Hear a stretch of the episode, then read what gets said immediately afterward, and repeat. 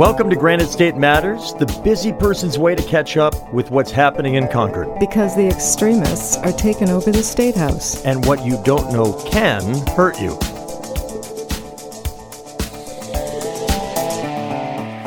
I was 18 years old when I first ran for state representative. Uh, and before I had run for state representative, I had run for my local school board as a senior in high school. Um, I, I ran for local school board because we were facing a, a lot of issues in my district, uh, especially at my school, going to classrooms that didn't have heating uh, or cooling. Uh, they had holes in the ceiling, leaking ceilings when it rained. Um, we were dealing with a lot, and it just felt like the current board cared more about its position uh, in staying in power than it did actually listening to the students and teachers and what we were facing.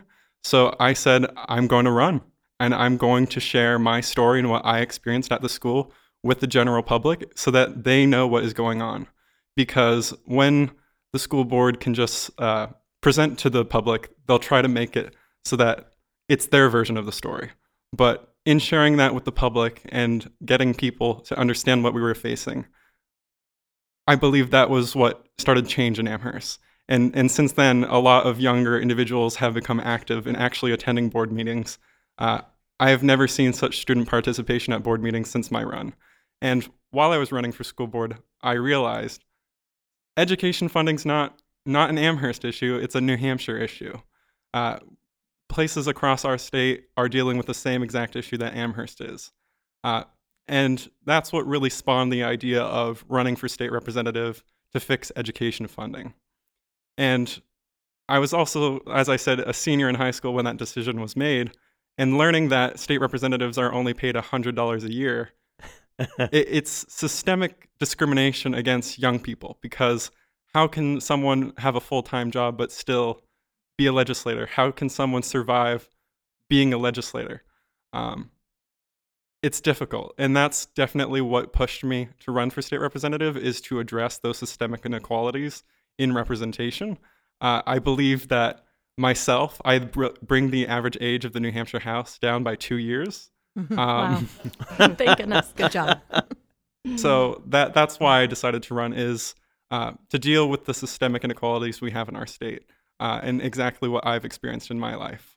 If you think you do want to run, or if you think you know someone who wants to run for state rep or would be an excellent state rep, this year the filing deadline is June 10th is the last day to decide that you want to run to to submit your um, your papers to, to file to run. So before then, I encourage you to visit 603forward.org and join one of our information sessions. Send us an email, reach out and book a time. Um, but also talk to your community, talk to your family and friends about what it might take to run. Talk to your current state rep or one of your local elected officials about how they started, what, what their first steps were. And realize you're, you wouldn't be doing this alone. We, at my organization, we will coach you and, and support you up until the filing deadline. And there are incredible organizations who will help you beyond that point. Eh, you don't have to reinvent the wheel. There's 400 state reps right now. They all ran a campaign, and and every two years before then there were 400 more. So you wouldn't be alone, and it's just so important for young people to to know that.